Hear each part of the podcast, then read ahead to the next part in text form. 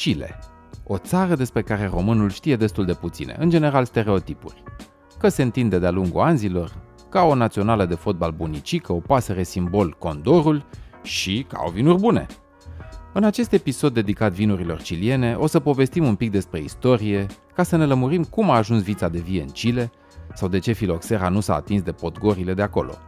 Povestim și despre geografie, ca să știe toată lumea unde se află deșertul Atacama, povestim despre business și viziune și explicăm de ce nu s-au panicat cilienii când și-au pierdut locul în top 3 exportatori de vin în Statele Unite. Și o să vorbim despre vinurile din Chile, ce soiuri produc, ce le face deosebite și, evident, cum a fost redescoperit Carmenere, un soi originar din Bordeaux, considerat pierdut timp de peste 100 de ani. Sunt Geo Iordache și vă spun bun venit la un nou episod al podcastului Intervin. Chile se află pe țărmul vestic al Americii de Sud, iar topografia țării izolează și protejează podgorile de vitregia naturii. O să intrăm în detaliu un pic mai încolo. Până atunci gândiți-vă la o fâșie de pământ îngustă, în medie de 160 de kilometri, și lungă de 4400 de kilometri, adică din România până în Pakistan. Soiurile de viță de vie europene au fost aduse în Chile de către conquistadorii și misionarii spanioli în jurul anului 1554. Cel mai probabil vițele proveneau din viile deja plantate în Peru și includeau așa numiții struguri negri obișnuiți pe care Hernán Cortés îi adusese în Mexic în 1520. Această varietate de struguri este strămoșul soiului Pais, care avea să devină cel mai plantat soi din Chile, cel puțin până la începutul secolului 21, când a fost depășit de Cabernet Sauvignon. În secolul XVI, preoții iezuiți cultivau viile și foloseau vinul pentru împărtășanie. În principal, da, probabil găsiseră și alte întrebuințări. Pe perioada ocupației spaniole, producția viilor a fost strict controlată, pentru că cilienii erau obligați să cumpere vinurile aduse din Spania. Ok, au spus cilienii, da, măcar lăsați-ne să exportăm în Spania vinurile noastre. Schimbul a funcționat vreo 100 de ani până în 1641, când spaniolii au interzis coloniilor Chile și Peru să exporte vinuri în Spania, ceea ce a afectat puternic podgorile locale. Pierderea pieței spaniole a creat un surplus uriaș de struguri. Localnicii au găsit însă soluția. Au transformat struguri în pisco și aguardiente, niște băuturi puternic alcoolizate undeva între 29 și 60 de grade. Nici nu vreau să mă gândesc ce dezmăț era acolo. Cu toate acestea, se producea și destul de mult vin, pentru că cilienii, popor mândru și nesupus, nu erau evident de acord cu restricțiile spaniolilor și nici nu le plăceau vinurile acestora, oxidate și acrite pe parcursul lungilor călătorii din Europa până în America de Sud. Pa mai mult, au prins curaj și au început să exporte vin în Peru. Toată afacerea a funcționat bine până când un transport a fost interceptat pe mare de renumitul corsar englez Francis Drake. Când a aflat regele Spaniei, nu s-a supărat pe Drake, dar s-a făcut foc și pară pe supușii săi cilieni, așa că a decis distrugerea viilor din Chile. Partea bună e că cilienii au ignorat în mare parte ordinele și nici autoritățile spaniole de la fața locului nu s-au obosit să le ducă la îndeplinire cu prea mare strădanie. Așa că în cea mai mare parte viile au rămas. L-am întrebat pe Mihai Nicolici de la Private Wine cum sunt văzute și apreciate vinurile ciliene în ziua de azi. Păi, uite, vezi tu, uh, Chile este considerat, ca și celelalte zone uh, în afara Europei, ca fiind lume nouă din punct de vedere al vinificării și al vinurilor. Da? Și vinurile de Chile sunt vinuri de lume nouă. Chile a evoluat, asta e foarte important, Chile a evoluat continuu, de la o treabă care făcea vinuri doar pentru consumul intern și beau doar local, până la ceea ce este acum, aș putea folosi un termen, sună un pic bombastic, însă uh, acela de Uh, cucerirea pieții, uh, pieților internaționale. Pentru că există o, un, un volum foarte mare de vin cilian care a pătruns uh, inclusiv pe teritoriul european. Deci, cum stă? Stă foarte bine la capitolul vinuri. Chiar a ajuns un producător de băgat în seamă. În secolul 20, climatul politic instabil, cumulat cu reglementările birocratice și taxele exagerate, au întârziat dezvoltarea industriei vinului în Chile. Înainte de, un... Înainte de 1980, majoritatea vinurilor ciliene erau considerate de calitate slabă și erau consumate local. Percepția s-a schimbat ușor-ușor, lumea devenind mai conștientă de viticultura ciliană, iar investițiile străine crescând de la an la an. Începând cu anii 90, vinificația locală a început să beneficieze de tehnologie avansată, iar Chile a căpătat reputația unui producător de vinuri de calitate premium la prețuri rezonabile. Citeam uh, undeva că în anul 2000 Chile a devenit al treilea exportator pe piața din Statele Unite. Pe piața din America, da, da. Evident după Franța și Italia, că ei sunt primii doi. Uh, în ziua de azi, ei au ajuns pe locul 4 pentru că i-a depășit Australia. Dar între timp, focusul producătorilor din Chile s-a mutat către exportul către alte piețe majore, uh, Marea Britanie, Japonia. Deci, iată cât de importantă e viziunea asta și coordonarea unei industrii naționale. Corect. Cum stăm noi în România? Pentru că mulți producători de vin spun cu regret că fiecare luptă pentru el, că nu avem viziune, nu avem coordonare. Ce am putea să învățăm de la, de la cilieni? Geo, din păcate, și vreau să accentuez chestia cu din păcate, noi am avea de învățat multe de la foarte mulți. Sigur, de la cilieni am avea, din punctul de vedere, de învățat destule. În primul și în primul rând, cred că majoritatea țărilor care ne înconjoară, enologic vorbind, au înțeles ce înseamnă colectiv, dar nu colectivizare așa cum a fost în 1948-49 în România, făcută cu biciu, cu forța, cu, uh, mă rog, uh, tot felul de traume, cu morți și așa mai departe, ci volitiv, adică faptul că oamenii vor să se asocieze într-o formă astfel încât să aibă o putere mai mare. Din ce privește discuția noastră, puterea de a vinde respectivul vin pe alte piețe. Din acest punct de vedere, eu înțeleg că tu mai vorbi cu niște producători sau în fine ai aflat de niște producători care cu regret spun chestia asta, dar tot cu regret aș vrea să spun eu că producătorii români, unii cu alții, nu se înțeleg aproape deloc. Producătorii români ajung la niște chestii care sunt de-a dreptul hilare și ne facem și de basme pe afară, deși asta hai să spunem că poate cel mai puțin contează, dar uh, nu avem niciun rezultat pozitiv producătorii români nu se coalizează. Dacă am avea ceva de învățat poate de la Chile, ar fi exact chestia asta. Uite cum ăștia, adunându-se grămadă, au reușit să iasă pe piețele internaționale și să ajungă pe locul 3, în fine 4 în uh, Statele Unite și acum să se ducă pe piața Marii Britanii, care, atenție, Geo, este una din cele mai competitive piețe uh, din lume în acest moment. Nu există producător de vin care să nu vrea să intre pe piața Marii Britanii. Din simplu motiv că englezii încă nu-și fac vinurile lor proprii, spun încă, pentru că dacă mai continuă încălzirea globală, o să își facă și ei vinuri probabil, știi? Bine, nici nu știu dacă au pun să cultive ei pe acolo. Deocamdată n-au, dar dacă, dar dacă se încălzește clima și o să vină căldura pe la ei pe acolo, vor avea. Dar în fine, până atunci au o piață foarte competitivă. Da? Deci Londra este cea mai competitivă piață din lume. Sigur, Hong Kong, după aia, în fine, Japonia, China. Jean-Michel Boursicot e probabil cel mai cunoscut ampelograf din ziua de azi. Ampelograf. Sună cool, nu? Dar ce e un ampelograf?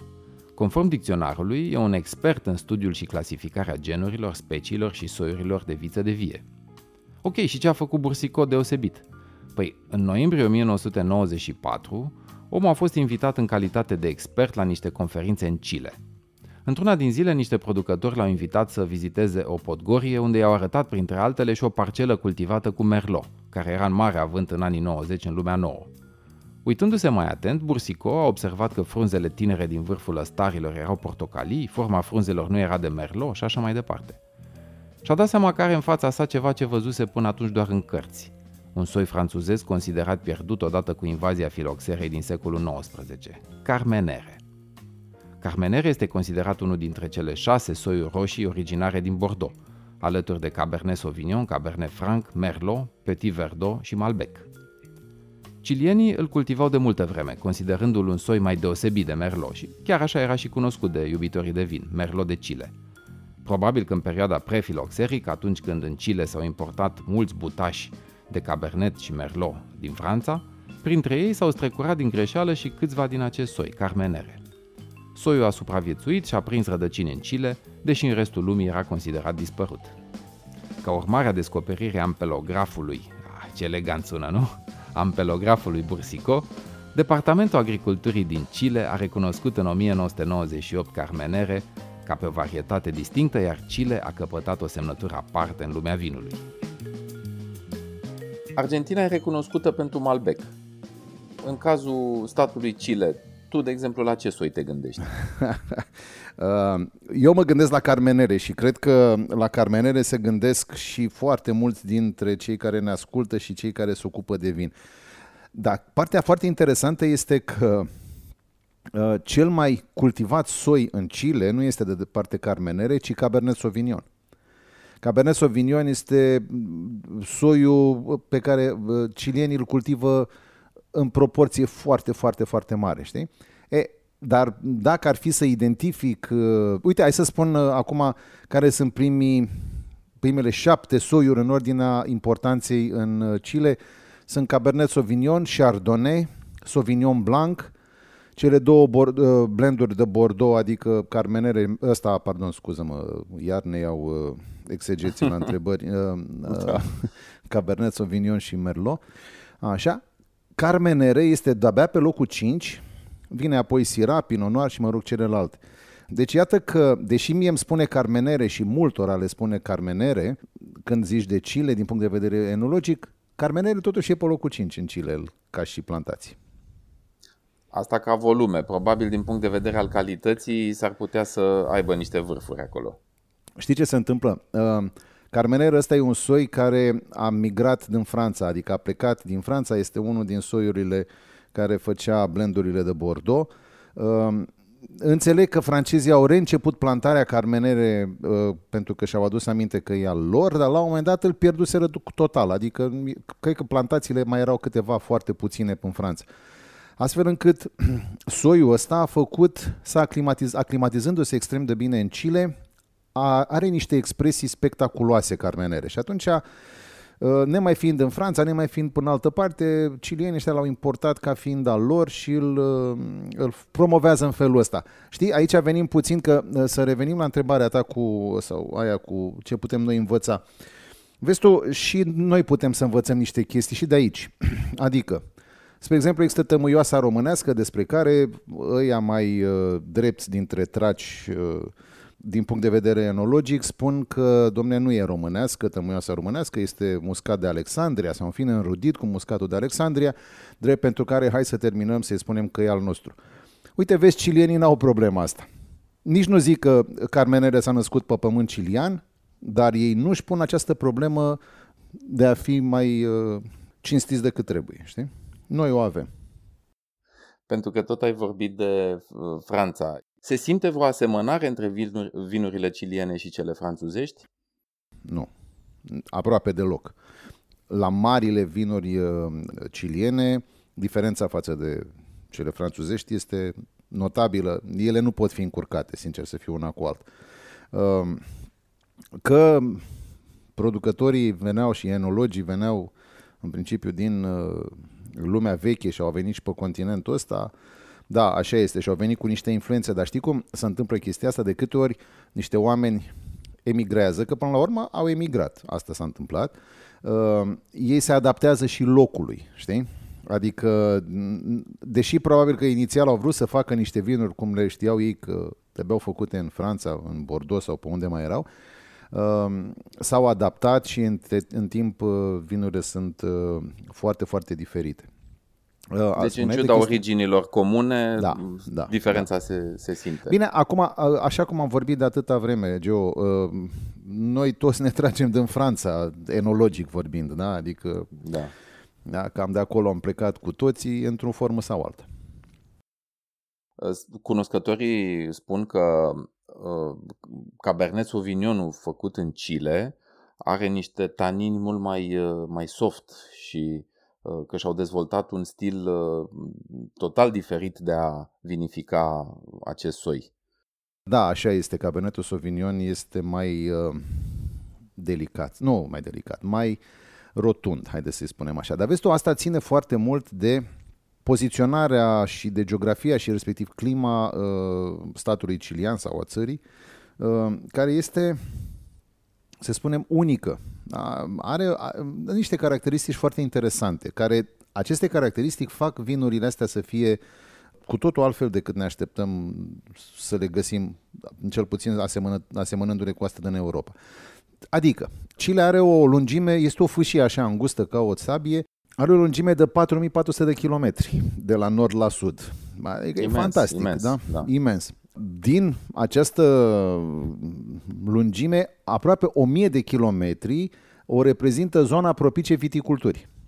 Sigur, lățimea acestei, uh, acestei benzi nu este extragerat de mare, este o câteva sute de kilometri maxim între Oceanul uh, Pacific și Anzi. Da, undeva până, până în 200 de kilometri lățime. Știu absolut, că... absolut.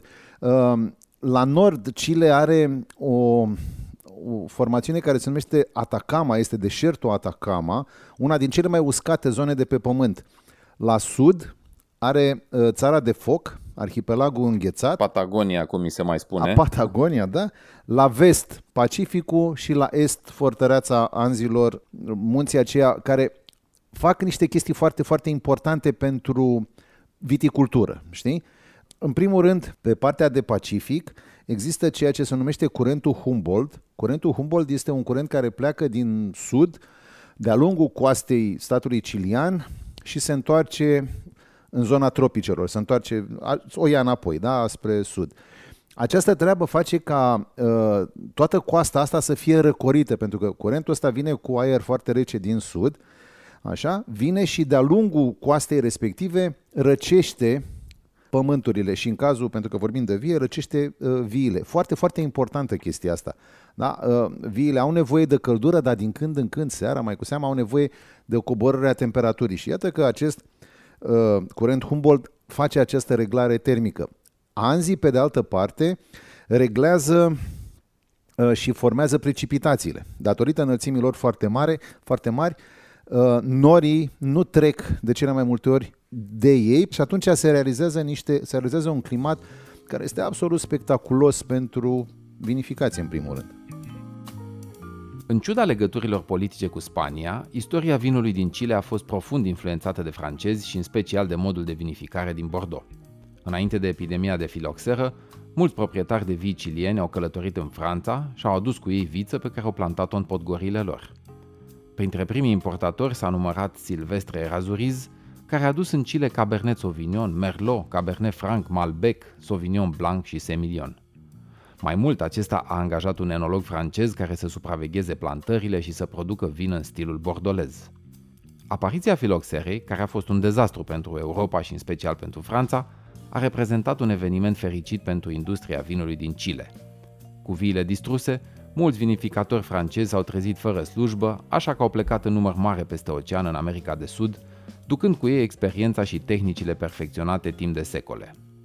Datorită poziționării geografice aparte a statului Chile, protejat din toate părțile, filoxera care a decimat majoritatea podgorilor lumii nu s-a atins de viile ciliene. De fapt, Chile e singurul producător major de vin care n-a avut vreodată filoxeră.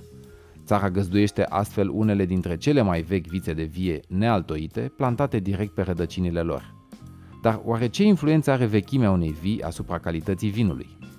Uh, când am uh, stabilit noi doi că vorbim despre Chile astăzi, uh, m-am interesat și eu la niște oameni uh, mai cunoscători decât mine sau în fine, care uh, au mai multe informații decât am eu, pentru că mi se pare că așa e normal să facem. Uh, și am întrebat uh, doi enologi, l-am întrebat pe Oliver Bauer și pe Gabi Lăcureanu exact despre această chestie. Adică, ce influență are faptul că viile sunt neatacate de filoxeră? Așadar, neatacate de filoxeră înseamnă că sunt pe butașii, pe rădăcinile lor clasice, nu e nevoie de altoire. Pentru cine nu știe ce înseamnă filoxera, e o gânganie care mănâncă rădăcinile plantelor, rădăcinile viilor, mai puțin rădăcinile uh, viilor americane. Și atunci uh, au fost importate în Europa, cel puțin unde a fost prăpăd, au fost importate aceste rădăcini de vie americană, care se numește în acest moment port altoi, și pe ea s-au altoit soiurile tradiționale uh, europene. Acum, în Chile nu s-a întâmplat chestia asta, tocmai pentru că am spus că este cumva protejat. Protejat la nord de deșertul Atacama, ăsta, filoxera nu poate să trăiască în, uh, în nisip, absolut deloc. Deci, din acest punct de vedere, era protejat. Pe la sud era foarte greu să intre, având în vedere Patagonia și cât e de fric pe acolo. Dinspre ocean mai greu și dinspre munți de asemenea aproape imposibil. Pe de altă parte însă au avut și o legislație foarte restrictivă ca să nu cumva să importe venind cu butașii, da? de pe unde au venit uh, butașii respectivi. Ok. Acum, făcând această paranteză, vreau să o închei. Uh, ce am discutat cu ambii enologi este că uh, viile astea care sunt pe butași vechi, deci nu pe altoi, au niște caracteristici mult mai importante, dar deocamdată nimeni n-a demonstrat chestia asta. Toată lumea spune că așa este, adică, domne, viile astea uh, au uh, niște caracteristici de soi mult superioare viilor altoite. Și mai e ceva. Cele mai uh, apreciate vinuri din lume în acest moment, și nu numai în acest moment, ci de ceva vreme încoace, sunt realizate pe vii altoite. Adică Bordeaux, Burgundia, cam toate sunt pe vii altoite. În Chile se cultivă peste 20 de soiuri de struguri, în majoritate un amestec de varietăți spaniole și franțuzești, însă din ce în ce mai multe podgori au parcele pe care experimentează. În cea mai mare parte a istoriei statului Chile, Pais a fost cel mai plantat soi, fiind depășit abia recent după anul 2000 de Cabernet Sauvignon. Alte soiuri roșii includ Merlot, Carmenere, Zinfandel, Petit Syrah, Cabernet Franc, Pinot Noir, Syrah și altele, iar la capitolul albe au Chardonnay, Sauvignon Blanc, Sauvignon Vert, Semillon, Riesling Viognier, Petro Jimenez sau Gewürztraminer. Vinificatorii din Chile au dezvoltat un stil aparte pentru Cabernet Sauvignon, producând un vin ușor de băut cu tanin subțiri și arome de mentă, coacăze roșii, măsline și fum. Evident, n-au renunțat nici la clasicul soi pais, în ultimii ani acesta fiind folosit în mod creativ fie singur, fie în cupaje, astfel încât să obțină vinuri moderne cu review-uri favorabile. Chile are niște rezultate foarte bune în materie de vin la concursuri.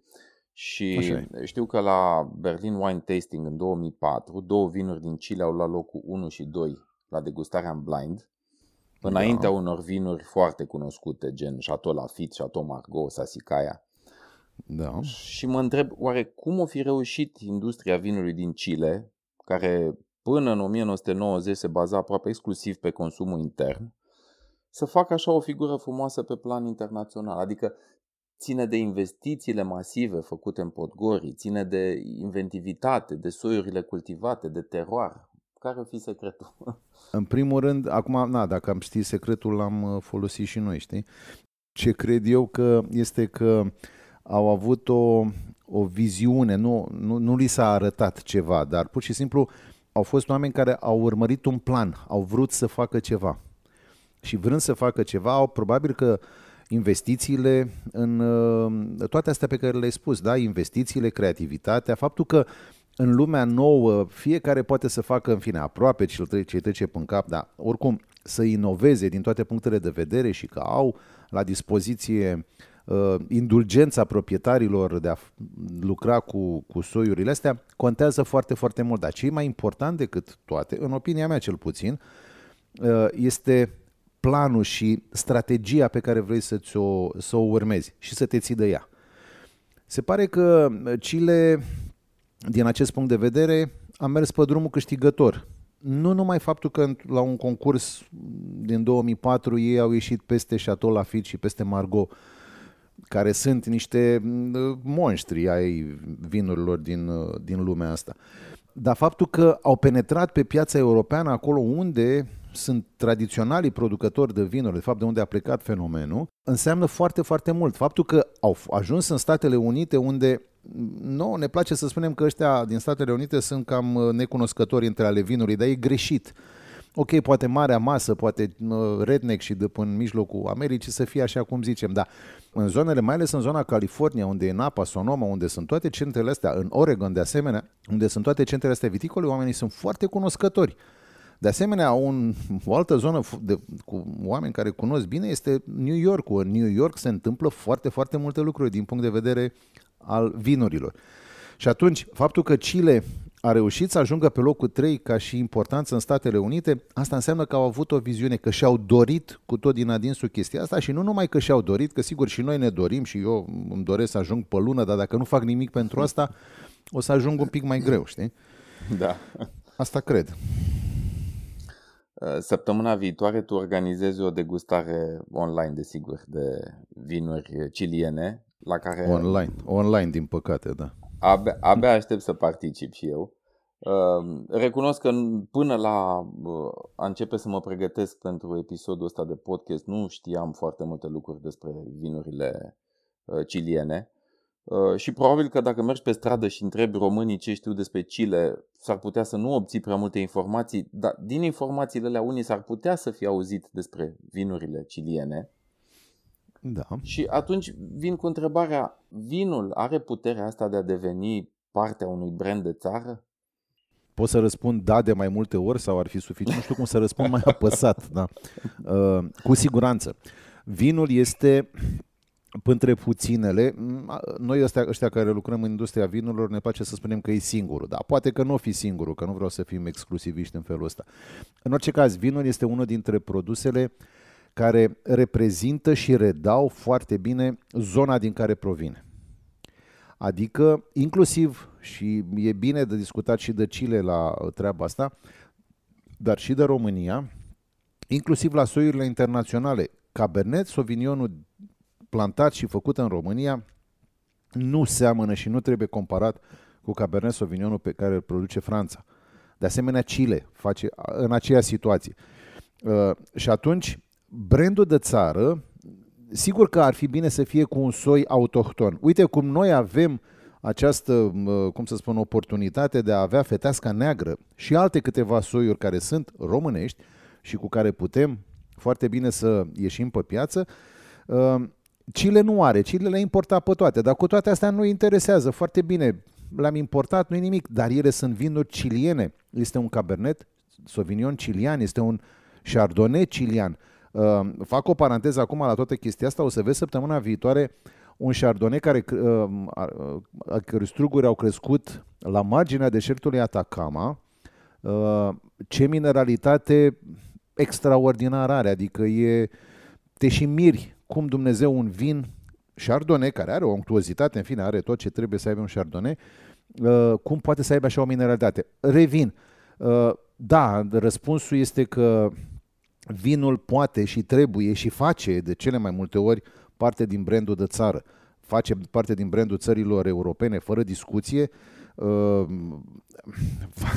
face parte din brandul Statelor Unite, a Australiei, a Noi Zeelande, Uh, dacă mai insistăm puțin, o să facă și din al Chinei, deși, mă rog, acolo încă mai sunt niște discuții.